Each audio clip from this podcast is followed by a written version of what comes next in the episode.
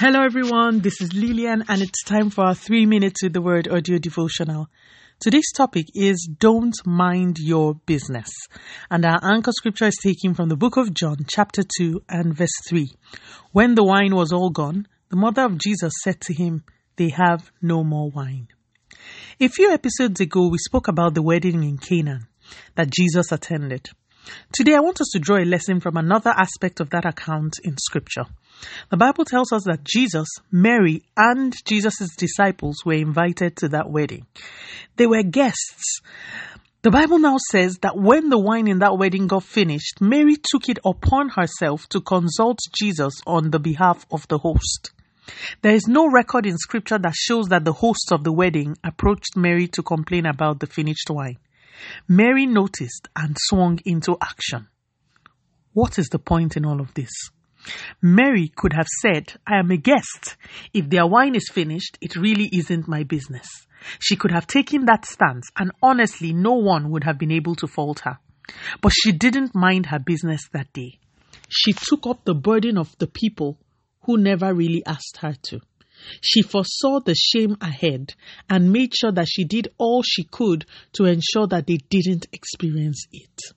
Mary was moved by love to help even when she was not asked to. As we approach this precious but often misunderstood season of Christmas, please can I ask that we be Marys? Somehow, civilization has made us look away when things do not directly concern us.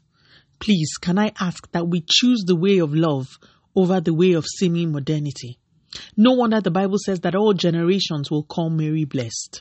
She wasn't just the mother of Jesus, she was full of love and compassion.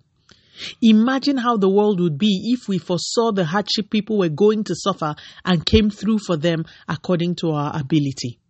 Mary couldn't directly solve their problem, but she could signpost them to the one who could. Be a Mary. Do your part in the lives of others, whether they ask you to or not. Don't just mind your business, mind others. Love is, after all, not self seeking. Let us pray. Father, in the name of Jesus, thank you so much for your word today. Thank you that despite the roaring of the enemy in this glorious year, we are still standing. We give you praise, mighty God. Father, we receive grace to love.